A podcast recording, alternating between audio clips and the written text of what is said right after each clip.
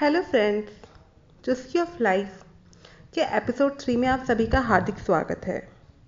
आज का स्वर हमारे जीवन का आधार है और हमारी खुशियों और दुख का एक बेस भी है। आज का स्वर है ई से इच्छा, जिसे हम डिज़ायर, विश, वांट, मन की मुराद, अरमान और हमारे देश में तो मानो हर मंदिर में कहीं ना कहीं एक मुराद या विश मांगने का स्रोत तो होता ही है। इमेजिन कीजिए, आपके सामने एक भरी थाली रखी है खाने की, जिसके अंदर आपकी मनपसंद की चीज़ें हैं, पर अगर मुंह का स्वाद कड़वा हो तो आपको वह एक से बढ़कर एक पकवान वाली थाली का एक निवाला भी नहीं भाएगा, क्योंकि इच्छा नहीं है। पर हम उससे पहले इस इच्छा के स्वर के बाकी भाई बहनों जैसे कि नीड, वांट, डिज़ायर को समझते हैं। ये रूप जो हमेशा हमारी ज़िंदगी से हमें एक भागदौड़ भरी ज़िंदगी में ले जाते हैं। जैसे कि पिंटू जब स्कूल जाने लगा तो उसे पेंसिल चाहिए थी। पापा ने उसे पेंसिल ला के तो दी, पर पिंटू जी का मन तो सोनू की पेंसिल में लगा हुआ था, जो कि बहुत ही सुंदर लाल रंग की थी। फिर पिंटू जी की इच्छा हुई कि उन्हें दो रिनॉल्ड वाली जेल पेंसिल ही चाहिए। और एक और उदाहरण, अगर आप घड़ी चाहे राडो की पहने या टाइटन की या लोकल वाली पहने, वह बताएगी तो सिर्फ समय ही।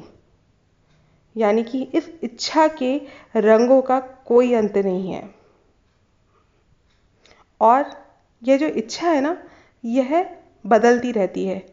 बचपन में अगर हम देखें तो वो टॉफ़ियाँ, वो चॉकलेट, आहा, वो कैंडी, और स्कूल में साइकिल का क्रेज़, कॉलेज में अपनी क्रश या करियर की चिंता कि हमें ये करना है, वो करना है, और उसके बाद शादी, बच्चे, ऑफिस हो तो ऑफिस में बॉस की चिकचिक और एक दूसरे से आगे निकलने की है रेस, सब कुछ चलता ही रहता है। और जो हमारी सोसाइटी में जो मिडिल क्लास और रिच क्लास का जो एक गैप है, जिसे हम आज तक पूरा नहीं कर पाए, वह भी इन इच्छाओं की ही प्रतिपूर्ति है। राह पर चलने वाले भीख मांगते उस बालक से अगर आप पूछेंगे तो वो भी यही कहेगा, साहब दो वक्त की रोटी चाहिए और कुछ नहीं। और अगर यही सवाल मैं किसी बिजनेसमैन से पूछूं तो वो कहेगा, मुझे अपना बिजनेस एक्सपैंड करना है, मुझे ये करना है, मुझे वो करना है। यानी कि इस इच्छा के आकार और रूप बदलते रहते हैं। पर यहाँ पर मैं अपने जीवन से कुछ रिफ्लेक्शन शेयर करना चाहती हूँ, स्पेशली उन पेरेंट्स के लिए जिनके बच्चे छोटे हैं और जो अठारह वर्ष तक की उम्र तक नहीं पहुँचे हैं। उनकी इच्छाओं का नियंत्रण माँ बाप के हाथ में ही है। हमारी ये पीढ़ी हमारी निर्माण करता है भविष्य की। अपने ही बचपन की इच्छा का रूपांतरण मैं आपके सामने सुनाती हूँ। हुआ यूं कि पाँचवीं कक्षा में टीचर ने हमें कहा कि तुम्हें विवेकानंद के ऊपर एक डिबेट देनी है और मैंने तुम्हें चूज़ किया है। हम थोड़ा घबरा गए क्योंकि हमें कुछ आता नहीं था। पापा हमारे टूर में थे, समझ में हमें कुछ आ नहीं रही था। पर टीचर बोली कि कोई बात नहीं बेटा, ट्राई करो। फिर हमारे मन में इच्छा हुई कि भैया हम कोशिश तो करेंगे और इसमें बढ़िया इफेक्ट डालेंगे, अब चाहे आता ना जाता, पर मन में तो इच्छा हुई। हमारी एक सखी को भी मैडम ने यही कहा था और उनकी जो माताजी थी वो लेक्चर थी, उन्होंने भी उसे खूब बढ़िया तैयार करवाया। उस समय गूगल तो था नहीं, पर हमने भी जैसे तैसे करके तैयारी कर ली। और जब स्टेज पर पहुँचे उन पचास सौ लोगों के सामने तो हमारे तो पसीने छूटने लगे, पर मन में इच्छा तो थी जो कहीं ना कहीं हमारा हौसला बढ़ा रही थी।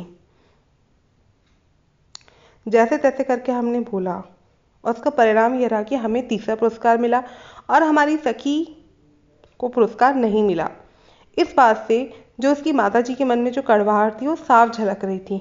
उन्होंने अपनी इच्छा को अपने बच्चे के ऊपर थोपा और मैंने जो मुझे शिक्षक द्वारा दी गई इच्छा थी उसको मैंने अपने जीवन में उतारा और मैं आगे बढ़ी।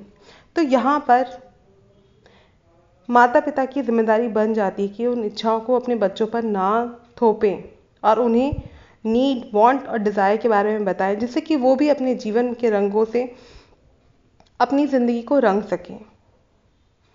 और दूसरी महत्वपूर्ण बात, इस इच्छा की कॉस्ट क्या है? अगर हम ये सवाल पूछ लें तो इतना पॉल्यूशन, सस्टेनेबिलिटी, जिसे हम कहते हैं, उसके चैलेंजेस ना आए, और जिससे ये पूरा विश्व जूझ रहा है ना, वह समस्या हमारे सामने कभी आए नहीं, क्योंकि अंत में तो हमें खाली हाथ ही आना है और खाली हाथ ही जाना है। हिरोशिमा, नागासाकी को कौन भूल सकता है, वह भी इन्हीं सब इच्छाओं का ही एक भयानक रूप थे। तो यह थे इच्छा के विभिन्न रंग जो मैंने आपके सामने प्रस्तुत किए, पर आवश्यकता यह है कि हमें अपने जीवन में किस रंग को कितना रंगना है, वह चुनाव हमारे हाथ में है। इसी के साथ मैं आपसे विदा लेती हूँ। धन्यवाद। जय श्री कृष्णा।